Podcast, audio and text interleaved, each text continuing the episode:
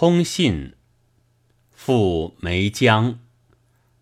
梅江先生，如果叛徒们造成战线而能遇到敌人，中国的情形早已不至于如此。因为现在所遇见的，并无敌人，只有暗箭罢了。所以，想有战线，必须先有敌人。这事情恐怕还辽远得很。若现在，则正如来信所说，大概连是有是仇也不大容易分辨清楚的。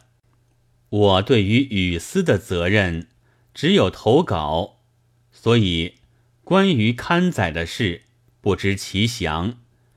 至于江先生的文章，我得到来信后。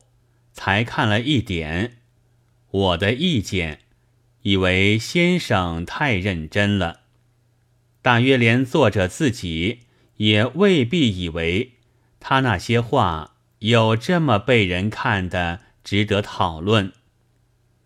先生大概年纪还轻，所以竟这样愤慨，而且推爱及我，待我发愁。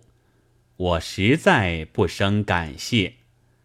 这事其实是不难的，只要打听大学教授陈元先生，也许能够知道张世钊是否又要私秉执政。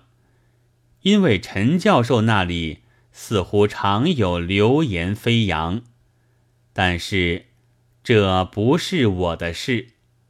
鲁迅，九月一日。